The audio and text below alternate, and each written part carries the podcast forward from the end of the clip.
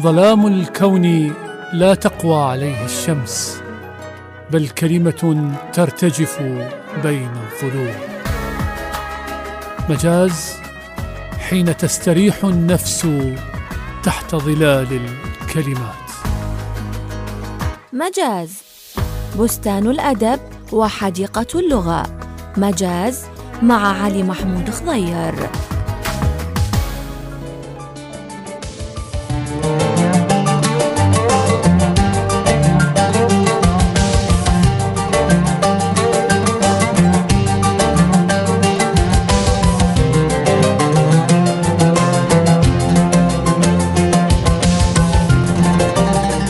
أطيب تحية وأجمل سلام لكم أحبتي مستمعين الكرام في برنامج مجاز وحلقة جديدة من راديو تايمز سكوير. حياكم الله.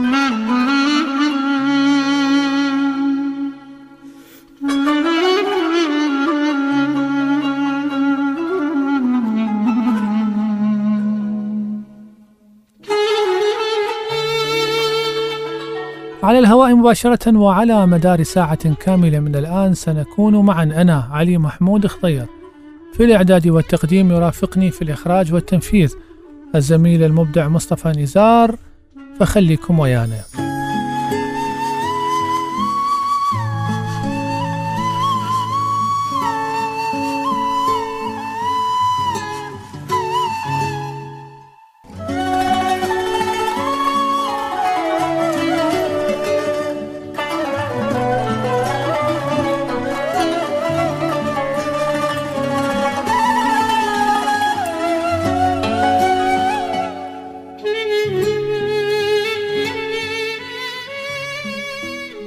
الهلا بكم أحبتي أصدقائي من جديد. نرحب بكل السيدات والسادة المستمعين اللي يسمعونا من الراديو عبر موجتنا الثابتة 102.5 FM أو عبر تطبيقاتنا في الأندرويد وال iOS ومواقع التواصل الاجتماعي منصاتنا في كل مكان.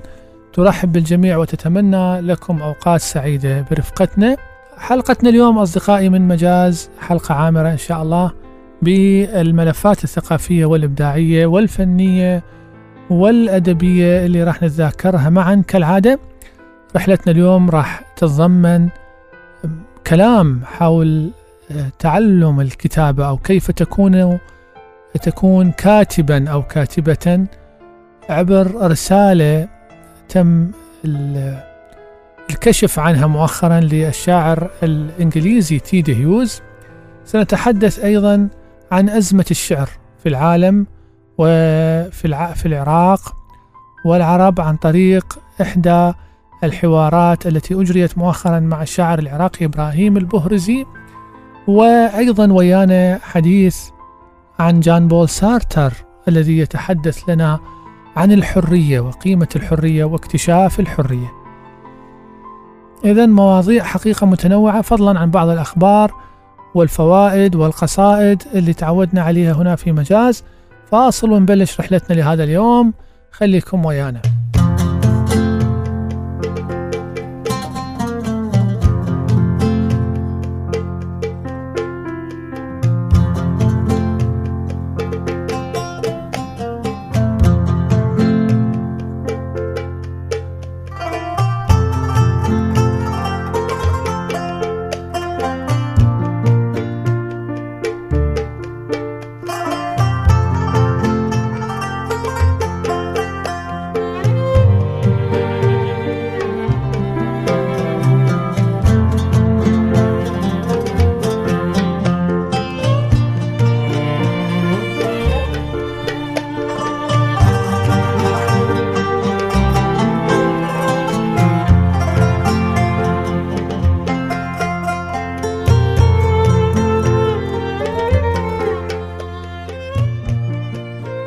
أصدقائي مع بدء العطلة الصيفية الجديدة حقيقة وانتهاء الموسم الدراسي مبروك على كل الناجحين والله يعوض على المكملين إن شاء الله والذين لم يوفقوا في النجاح في الفرص القادمة. حقيقة تنفتح الفرص في العطلة الصيفية لممارسة بعض النشاطات الفنية والثقافية. البصرة في الآونة الأخيرة حقيقة استطاعت أن تحقق أكثر من مركز وأن يكون فيها أكثر من مركز يستقبل طلابنا وطالباتنا. في نشاطات أدبية ثقافية فهن فنية تنمي مهاراتهم. أنا حقيقة هنا في مجاز يعني يهمني أنه أوجه دعوة لكل السيدات والسادة من متابعينا من أهالي البصرة الكرام أن يكتشفون هذه الأماكن. عندنا بعض النوادي الفنية الجاليريهات المكتبة العامة في بعض الجمعيات الثقافية جمعية الفنانين التشكيليين نقابة الفنانين بعض المراسم مرسم الغدير مرسم حامد آه، سعيد في الجزائر مرسم آه، يعني حقيقة ها الأوركسترا أوركسترا الطفل. هناك كثير من النشاطات التي ممكن أن يستثمر الطالب والطالبة بها وقته. أفضل حقيقة من أن يبقى حبيس الشاشات الآيباد والتليفون ويخسر آه، صحته يخسر هذه هيكلية الجسم مالته ويجمد عقله بألعاب الفيديو اللي ما بيها ذاك النفع. نعم بيها تسلية لكن ما تطور من مهارات الطفل الإبداعية الحرفية الخيالية. طفل يحتاج إلى خيال فبالتالي من الضروري جدا أنه يكون للأب أو الأم جانب توجيهي في أن يجعلوا الطفل يتجه إلى هذه الاتجاهات الإبداعية.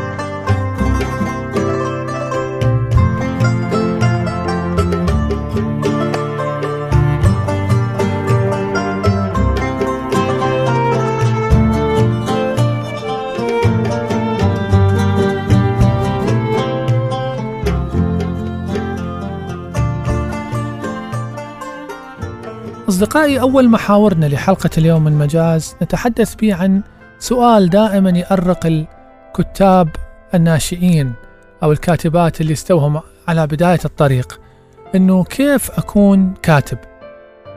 شلون أصير كاتب؟ شلون أتعلم أكتب مثل محمد خضير وبدر شاكر السياب وكاظم الحجاج أو مثل محمود درويش الحقيقة آه، كثير من الوصفات كانت ولا تزال موجودة هنا وهناك يكتبها الأدباء والمثقفين في هذا المجال. لكن إحنا طبعا هنا في مجاز دائما ما نسلط الضوء على هذه بين فترة وفترة.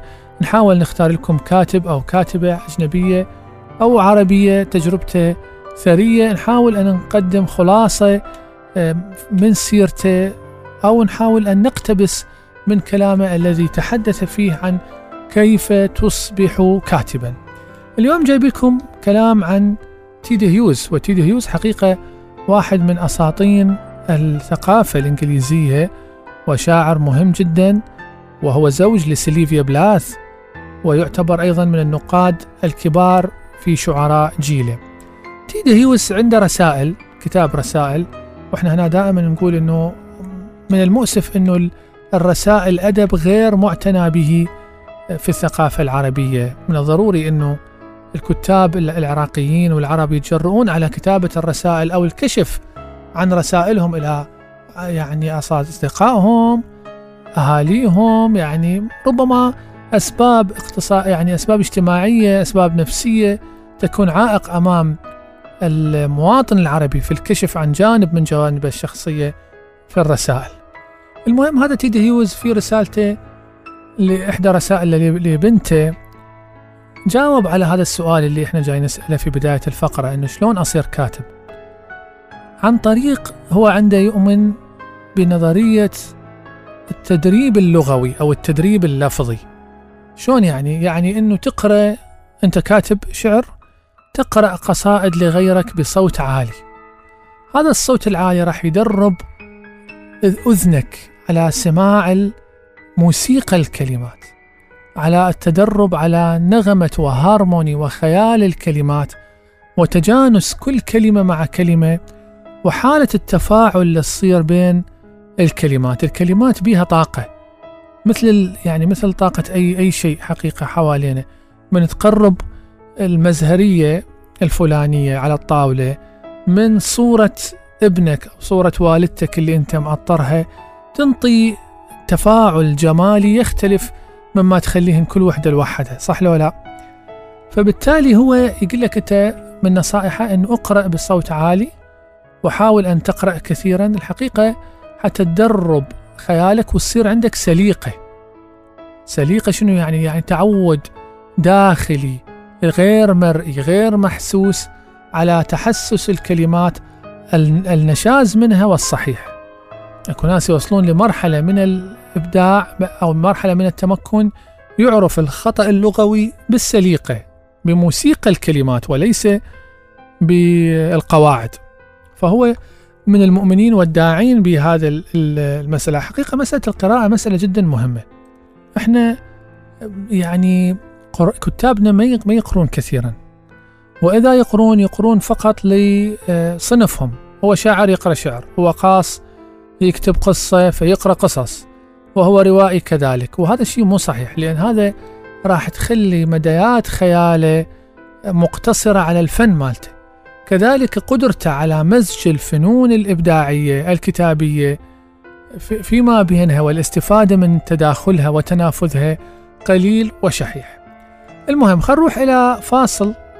آه، نتعرف على رسالة تيدي هيوز إلى ابنته المعنونة بكيف تكون كاتبا. نسمعها ونرجع لكم في مجاز. خليكم ويانا.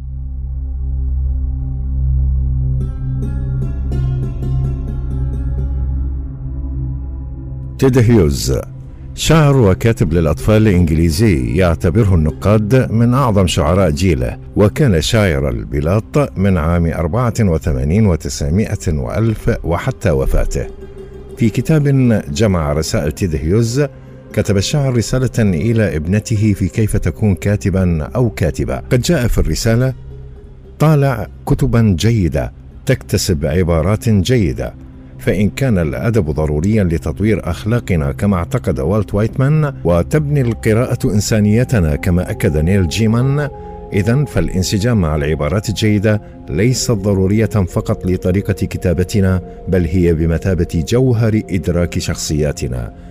لذلك أشار الشاعر تيد هيوز في رسالة بديعة عثر عليها في رسائل تيد هيوز في مكتبة عامة ينصح بها ابنته المراهقة فريدا وهي بذات الدرجة التي منحتنا رسالته المؤثرة للغاية لابنه عن تنشئة الطفل الذي في داخل كل إنسان. أصبحت فريدا نصف يتيمة في عمر الثالثة عندما توفيت أمها سيلفيا بلاث منتحرة. وترك هيوز ليرعى هذين الطفلين اللذين كتبت بلاث من أجلهم كتب خاصة بهم. وبعد ميلاد فريدة الثامنة عشر بوقت قصير. وكما إنها كانت على شفا كارثة فقدان وظيفتها الأدبية شاركها أبوها عن أكثر الأشياء أهمية والتي تعلمها من توماس أليوت ولا أقل من ذلك عن ما الذي تحتاجه لتصبح شاعرا. يكتب هيوز قال لي توماس إليوت هناك طريقة واحدة فقط يمكن للشاعر أن يطور كتابته الواقعية من خلالها بغض النظر عن نقده لنفسه وممارسته المستمرة وهذا يكون بقراءة شعر غيره بصوت عالي ولا يهم إن كان يفهمها أو لا وما يهم في كل هذا أن تعلم الأذن. ما يهم أن تصل صوتك بنطاق لا محدود من الإيقاع والتسلسل اللفظي ووحدها تجربة أذنك الفعلية الممتدة يمكنها أن تخزن كل ما يوجد في جهازك العصبي وما تبقى يعود على شخصيتك وحياتك. المؤشر الأول لإنحلال الكاتب هي بأن تفتقد كتابته إلى البصمة المميزة لشخصيته وتفقد روحها الداخلية أصبحت فريدا شاعرة مشهورة ورسامة وكاتبة كتب أطفال بنفسها. وفيما بعد أعادت فن أمها الذي لم يكن معروفا وعلاوة على ذلك قضت أغلب شبابها في الدفاع عن شخصية أبيها أمام التحليلات الاستعلائية الزائفة من المتفرجين الذين لاموه على وفاة بلاث وفي الواقع قلة من أصحاب العلاقات الخاصة أصبحوا عرضة لما هو أكثر قسوة ومحط سخرية عامة من هيوز وبلاث والتي بدأت علاقتهم بعاصفة عشق وانتهت بمأساة. إذ أصبحت علاقة هيوز ببلاث محط الكثير من التكهنات الخبيثة بعد موت بلاث مثلها مثل علاقة ألبرت أينشتاين وزوجته الأولى والتي دفنت آراء كثيرة متسرعة وغير مطلعة حقيقتها المختلفة قليلا.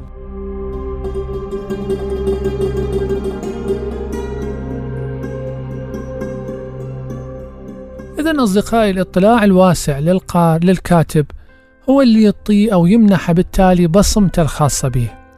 أنت إذا ما تطلع بشكل كبير على كل ما يكتب وعلى ما كل كتب, كتب كتب قبلك كيف ممكن أن تجد تميز خاص بك؟ تماما مثل النجار. النجار إذا ما يشوف شغل السوق ويشوف العالم شلون جاي تشتغل والنجار الفلاني شلون جاي يشتغل الكرسي وشلون جاي يشتغل غرفة النوم والفلاني شلون يشتغل؟ ما راح يقدر يل يلقى بصمة خاصة به يتميز بها صح لو لا؟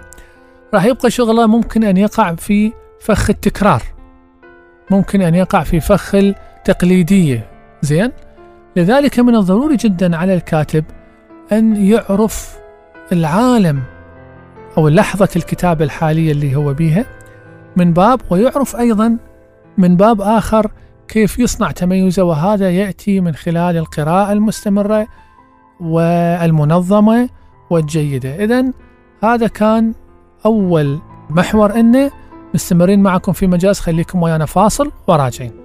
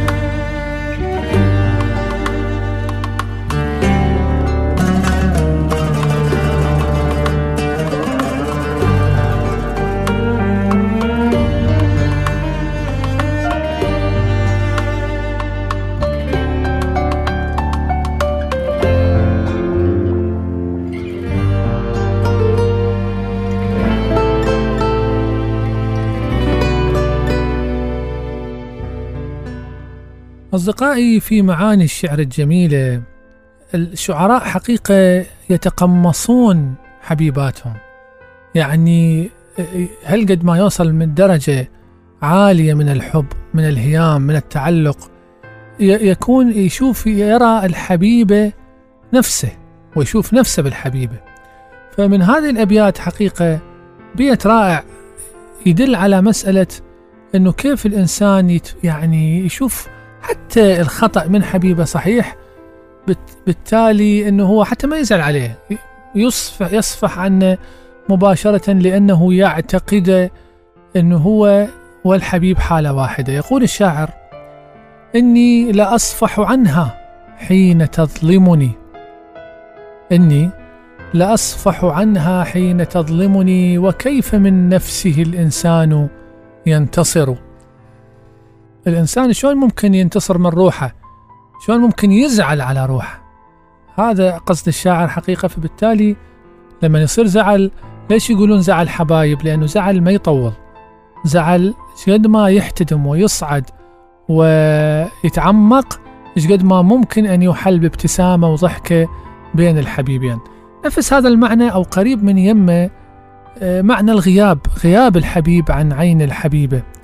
وهنا الحبيب ممكن أن يكون الوطن والحبيبة والأم والزوجة والرمز وهكذا. يقول الشاعر يا ليت من غاب عن عيني وأرقبه. يا ليت من غاب عن عيني وأرقبه يعود كالصبح في روحي وألقاه. يا ريت شلون ما الليل يروح ويجي الصبح. شلون ما الصبح يجي كل مرة كل يومية يجينا الصبح يا ريت اللي يغيب عنه يرجع لنا ويرجعت الشمس.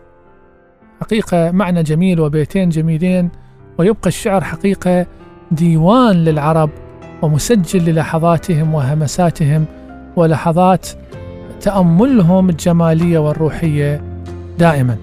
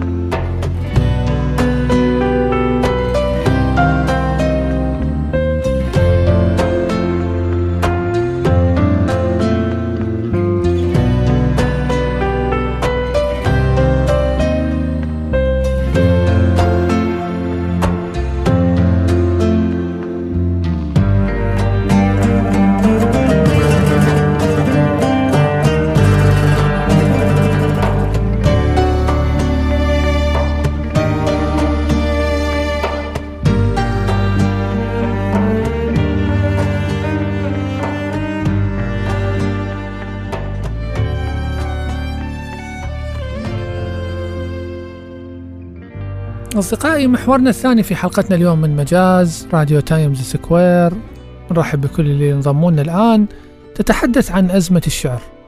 ما في شك كل الكلام الآن يدور في المدونات والإعلام أنه الشعر في أزمة والشعر آه، ما حد يقرأ والشعر ما حد يشتري كتبه والناشرين حقيقة يعتذرون يوميا عن مئات الدواوين اللي يتقدمون بها الشعراء والشاعرات.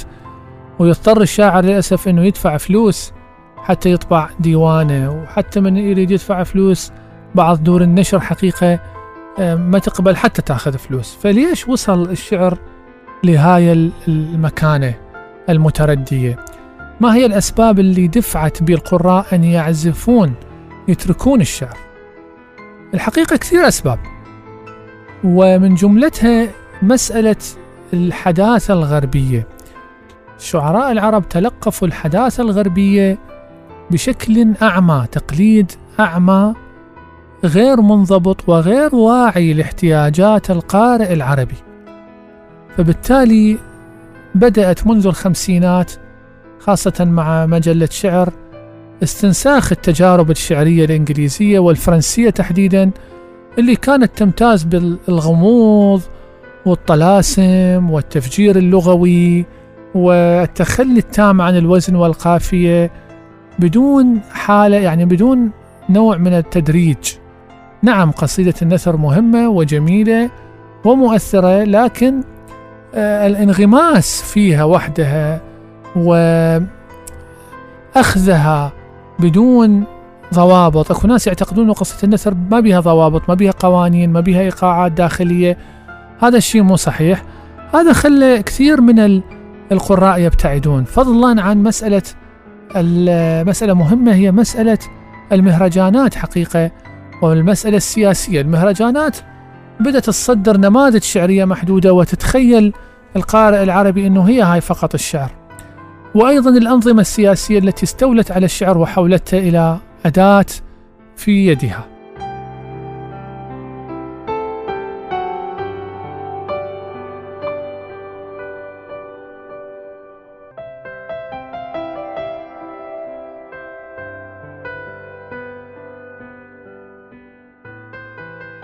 فإحنا جوابا على سؤال لماذا أو ما هي أزمة الشعر ولماذا تكونت أزمة الشعر وما هي الأسباب؟ حقيقة اختارينا لكم جواب لأحد الشعراء العراقيين المعاصرين الشاعر العراقي إبراهيم البهرزي وهو من الشعراء المتميزين حقيقة في كتابة القصيدة الحديثة. مؤخرا أجري معه لقاء صحفي وتم سؤاله عن مسألة ما هي أزمة الشعر؟ لماذا يمر الشعر بأزمة تواصل وانكسار لصالح الرواية والسينما؟ وهل هذا يعني بداية تخلي الشعر عن عرشه حقيقة؟ كديوان للعرب لصالح الرواية أو السينما خلينا نسمع صوت آه، الزميلة آه، شهلة محمد وهي تنقل تنقل لنا إجابة الشاعر إبراهيم البهرزي على هذا السؤال المهم واللافت. إبراهيم البهرزي شاعر وروائي ولد في بهرز محافظة ديالى عام 1958 وتخرج من الجامعة التكنولوجية عام 1981 عمل مهندسا في دوائر الدولة حتى تقاعد عام 2019 عرف شاعرا منذ نهاية السبعينات. شاعرا أكد حضورا لافتا في المشهد الشعري بوصفه صوتا مختلفا. وسرعان ما نالته وفي التاريخ نفسه السلطة الدكتاتورية بدمويتها. مثلما نالت الأصوات التي كانت تنادي بالديمقراطية من بطش وتهديد وإقصاء. البهرزي لم يغادر قريته بهرز على مدى ربع قرن بل التحف بشعره واستجار ببساتين وبرتقال قريته من رمضاء الآخر. فكانت نصوصه الشعرية ومقالاته التي كان ينظمها بلسما للألم اليومي الذي كان يقاسيه. في حوار صحفي أجرته معه صحيفة المدى مؤخرا. ورد سؤال عن أسباب أزمة الشعر اليوم. قلت مرة في حوار صحفي الشعر في العالم كله يمر بأزمة تواصل وانكسار لصالح الرواية والسينما. هل هذا يعني أنه بداية تخلي الشعر عن عرشه لصالح الرواية أو السينما برأيك؟ نعم وربما على مدايات أبعد. فإن الرواية هي الأخرى ستلفظ أنفاسها لصالح الفنون المرئية. الرأسمالية تمتلك الآن كل الوسائل التي تغري الناس بالتفاهة حتى السينما الرصينة تتراجع حظوظ إنتاجها. الغناء المطلوب حاليا هو التافه منه والشعر إجمالا هو فن الرزانة. لا توجد في التاريخ قصائد للتسلية وإن وجدت فإنها تفقد صلاحيتها خلال عصرها. الشعر والفكاهة عدوان لدودان وإذا ما تم تجير الفكاهة كلها لصالح التفاهة فإن نشاطات ذهنية كثيرة والشعر أولها ستنقرض بالتأكيد.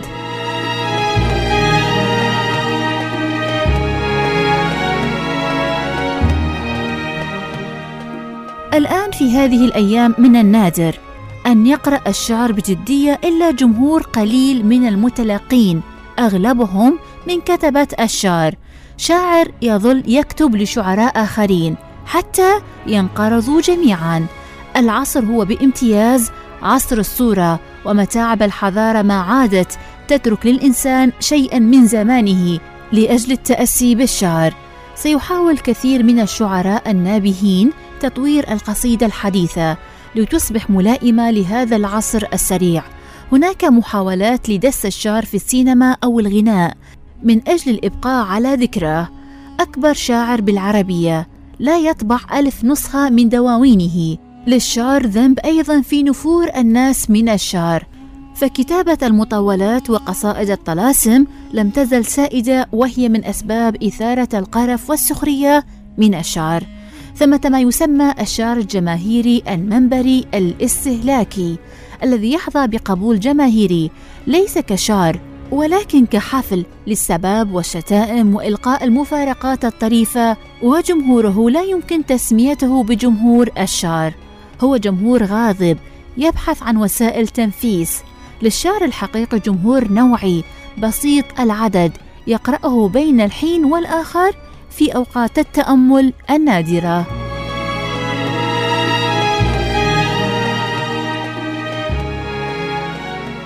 نعم أصدقائي سمعنا ال ال يعني كلام الشاعر إبراهيم وحقيقة كلام مهم جدا. من المهم أيضا أنه ما نحمل الشعر فوق طاقته. يعني إحنا لا قبل لا نلوم الشعر خلينا نشوف الزمان اللي إحنا بيه.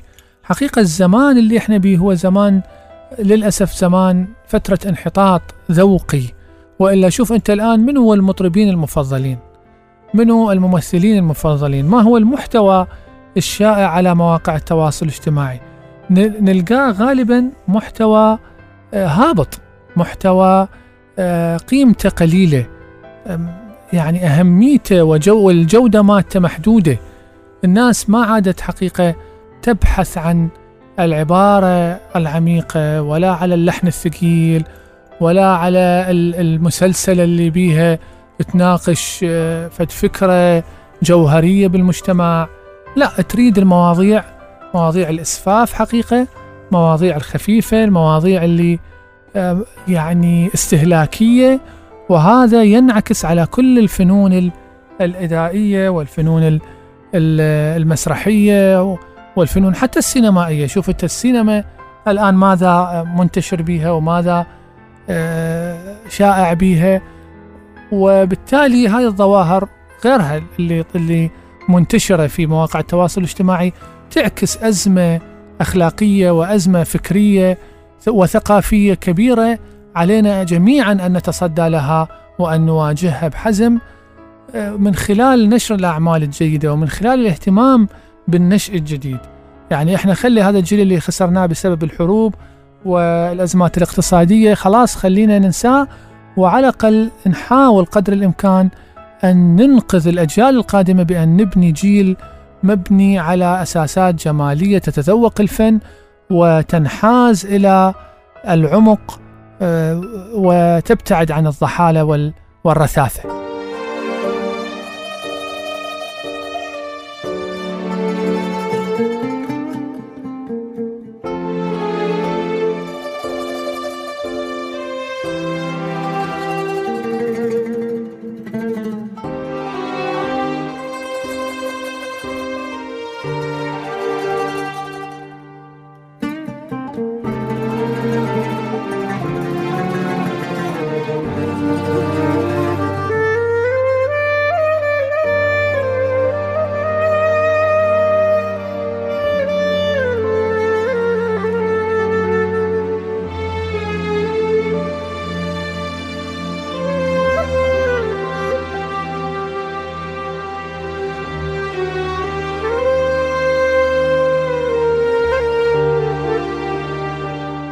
أصدقائي من الفوائد اللغة العربية وكلام العربي وعاداته في الكلام جمع الشبيهين أو جمع النقيضين. ممكن الشبيهين وممكن النقيضين. في الشبيهين يجمعوهم بمثنى واحد.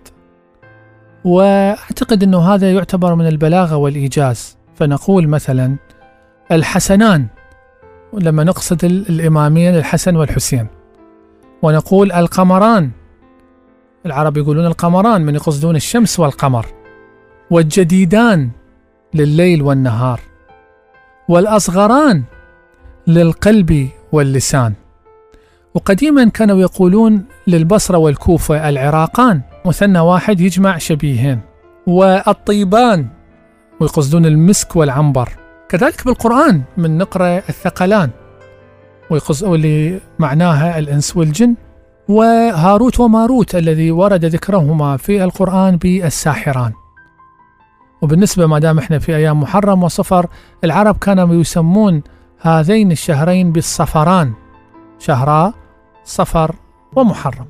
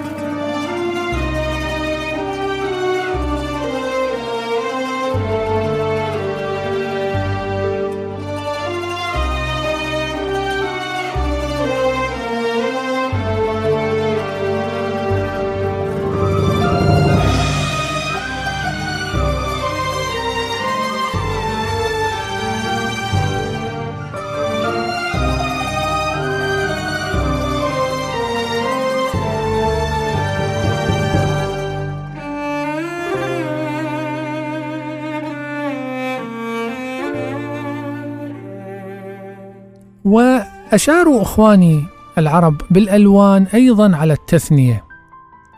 فكان مثلا الذهب والزعفران يسمون يسمونهم بمثنى واحد هما الأصفران.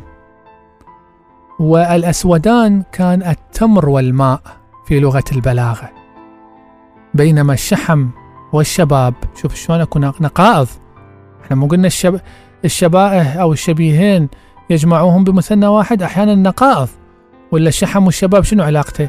يجمعون بمثنى واحد وباللغة يسمونها الأبيضان. وعندما ترد كلمة الأحمران في كتب البلاغة العربية والخطب فكانوا يقصدون بها اللحم والخمر.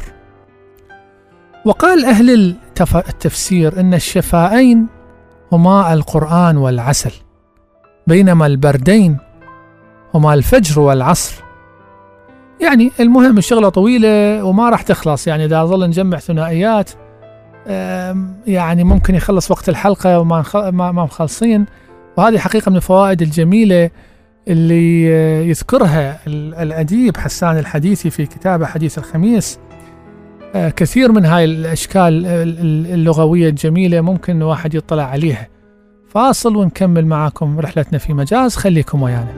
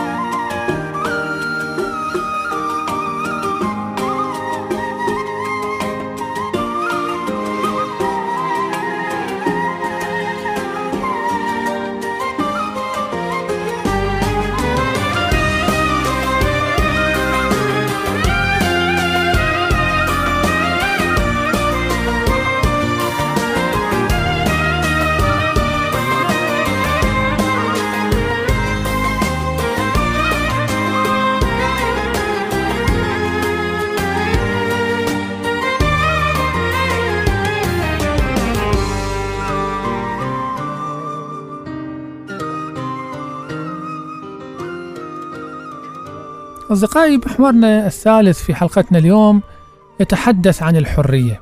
في الحرية طبعا عند جون بول سارتر.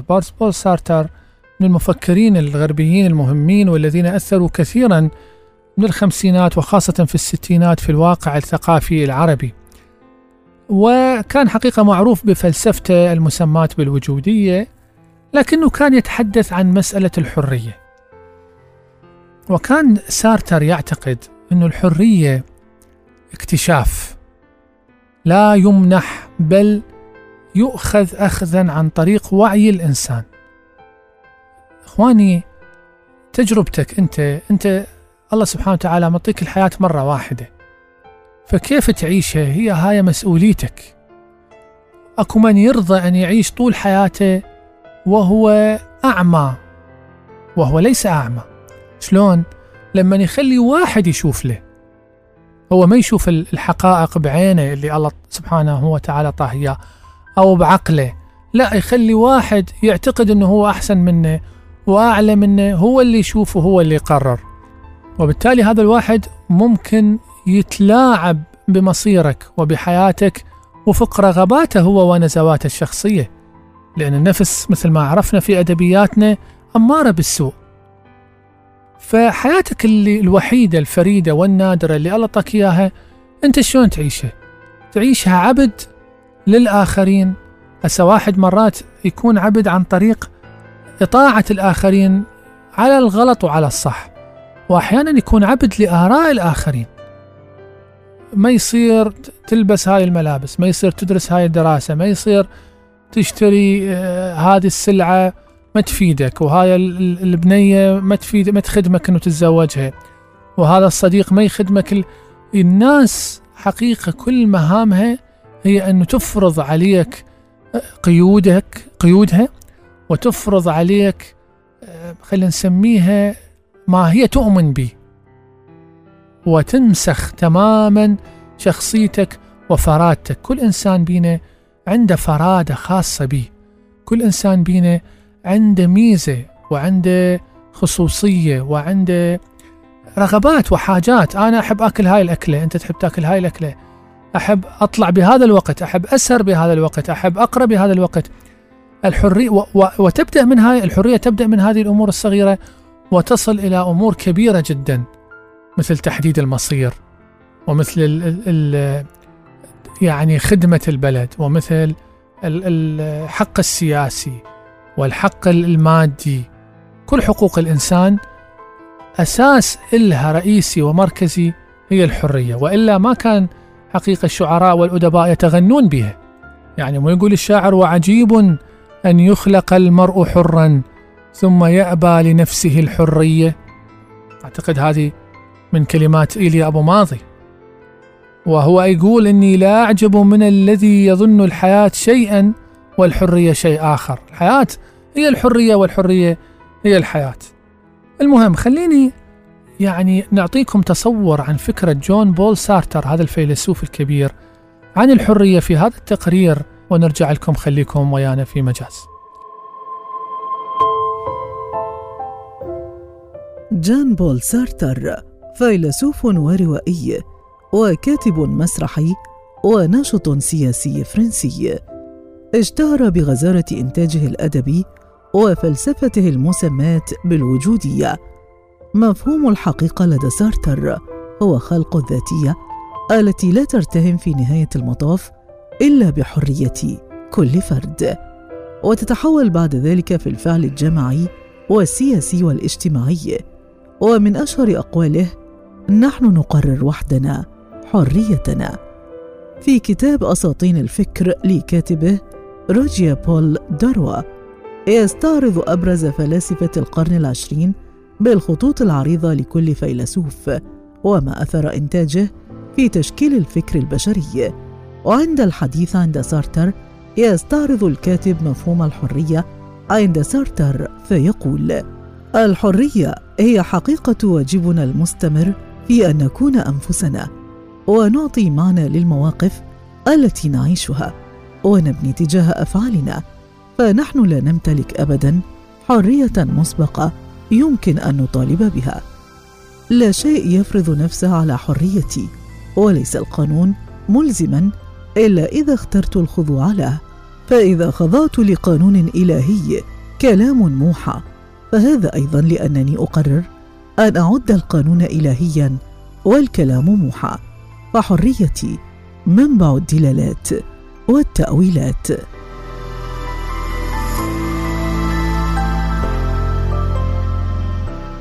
وفي نظر سارتر نحن وحدنا من نقرر مدى نطاق حريتنا. نحن من نقبلها أو نرفضها من بابها بأفعالنا. يصر سارتر في كتابه الوجود والعدم على فكرة أننا نفعل كل شيء للهروب من حريتنا فنحن نقول هذا ليس خطئي ها أنا ذاك ما أنا. ولا نقول هذا ما قررت أن أكون. هذه النية السيئة هي أحد المبادئ التكتيكية التي يتبناها كل فرد كي يتوقف عن تحمل حريته. نحن نمثل أدوارا كي نحسب أنفسنا إنسانا آخر ونحكي لأنفسنا قصصا عن طبيعتنا وقدرنا وعن حقيقة أننا لا نستطيع أن نتصرف بصورة أخرى. وحين نقول هذا أقوى مني أو ليس بوسعي أن أفعل شيئا. فنحن في نظر سارتر في موقف الضعيف ذاك الذي يخسر مسؤوليته ويعد نفسه ملتصقا بطبيعة أو بقدر لا يستطيع التخلص منه. لا تكمن الصعوبة في التخلص من سوء النية تلك أو في الوعي الذي ينكر حريته بل في نظرة الآخرين فهم يفسرون أحيانا بصورة خاطئة تماما أفعالي وقراراتي. مأساة الوجود البشري. أن نظرة الآخرين تكشفنا أمام أنفسنا وتشوهنا. تخون حريتنا وتغيرها وتنفيها. هذه المأساة حتمية طبعا. لأن الوجود البشري وجود جماعي بالضرورة. فالعيش هو دوما عيش مشترك.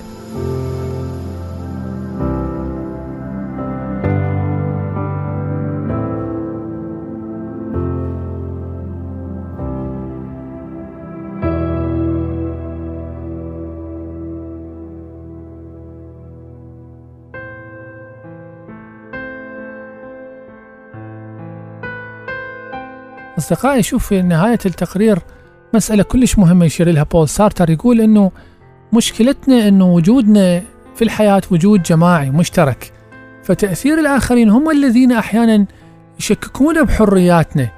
يعني أنت تتصرف تصرف هو من حقك من حريتك هو يحاول يفلسفه ويأثر عليك بطريقة معينة يسلبك حريتك يسلبك خصوصيتك يشككك بنفسك وخياراتك.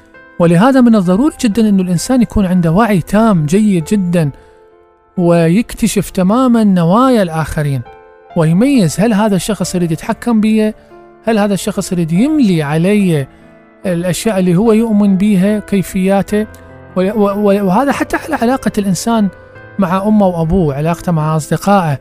الإحترام موجود لكن الحفاظ على الحرية الشخصية بالحدود المعقولة. يعني أنا أتناقش وأتحاور لا أذي أمي وأبوي ولا بنفس الوقت آه، أمحي شخصيتي تماما من الوجود. المهم الوقت أصدقائي أدركنا رحلتنا وياكم حلوة وجميلة وممتعة ما حسينا بالوقت. أتمنى أنه تكون التقارير والمواضيع والفقرات اللي تناولناها في الحلقة نالت استحسانكم ورضاكم وكتبوا لنا كل مقترحاتكم والأفكار اللي تحبون نتناقش فيها في مجاز. أشكر في هذه المناسبة كل الذين يتواصلون مع مجاز خارج يعني ربما الإذاعة عبر الرسائل عبر الإيميلات عبر التحيات اللي توصلنا في مواقع التواصل الاجتماعي. شكرا لهم. ويا رب نكون دائما عند حسن ظنهم. تقبلوا في نهاية الحلقة. تحياتي. أخوكم علي محمود خضير في الإعداد والتقديم. وهذه أجمل وأطيب وأرق تحية من الزميل المخرج المنفذ المبدع مصطفى نزار. حتى نلتقي لقاء قريب قادم. إن شاء الله نتمنى لكم أطيب الأوقات مع باقي برامج الإذاعة. كونوا في رعاية الله وحفظه. ظلام الكون لا تقوى عليه الشمس بل كلمة ترتجف بين الظلوم مجاز حين تستريح النفس تحت ظلال الكلمات. مجاز. بستان الأدب وحديقة اللغة. مجاز مع علي محمود خضير.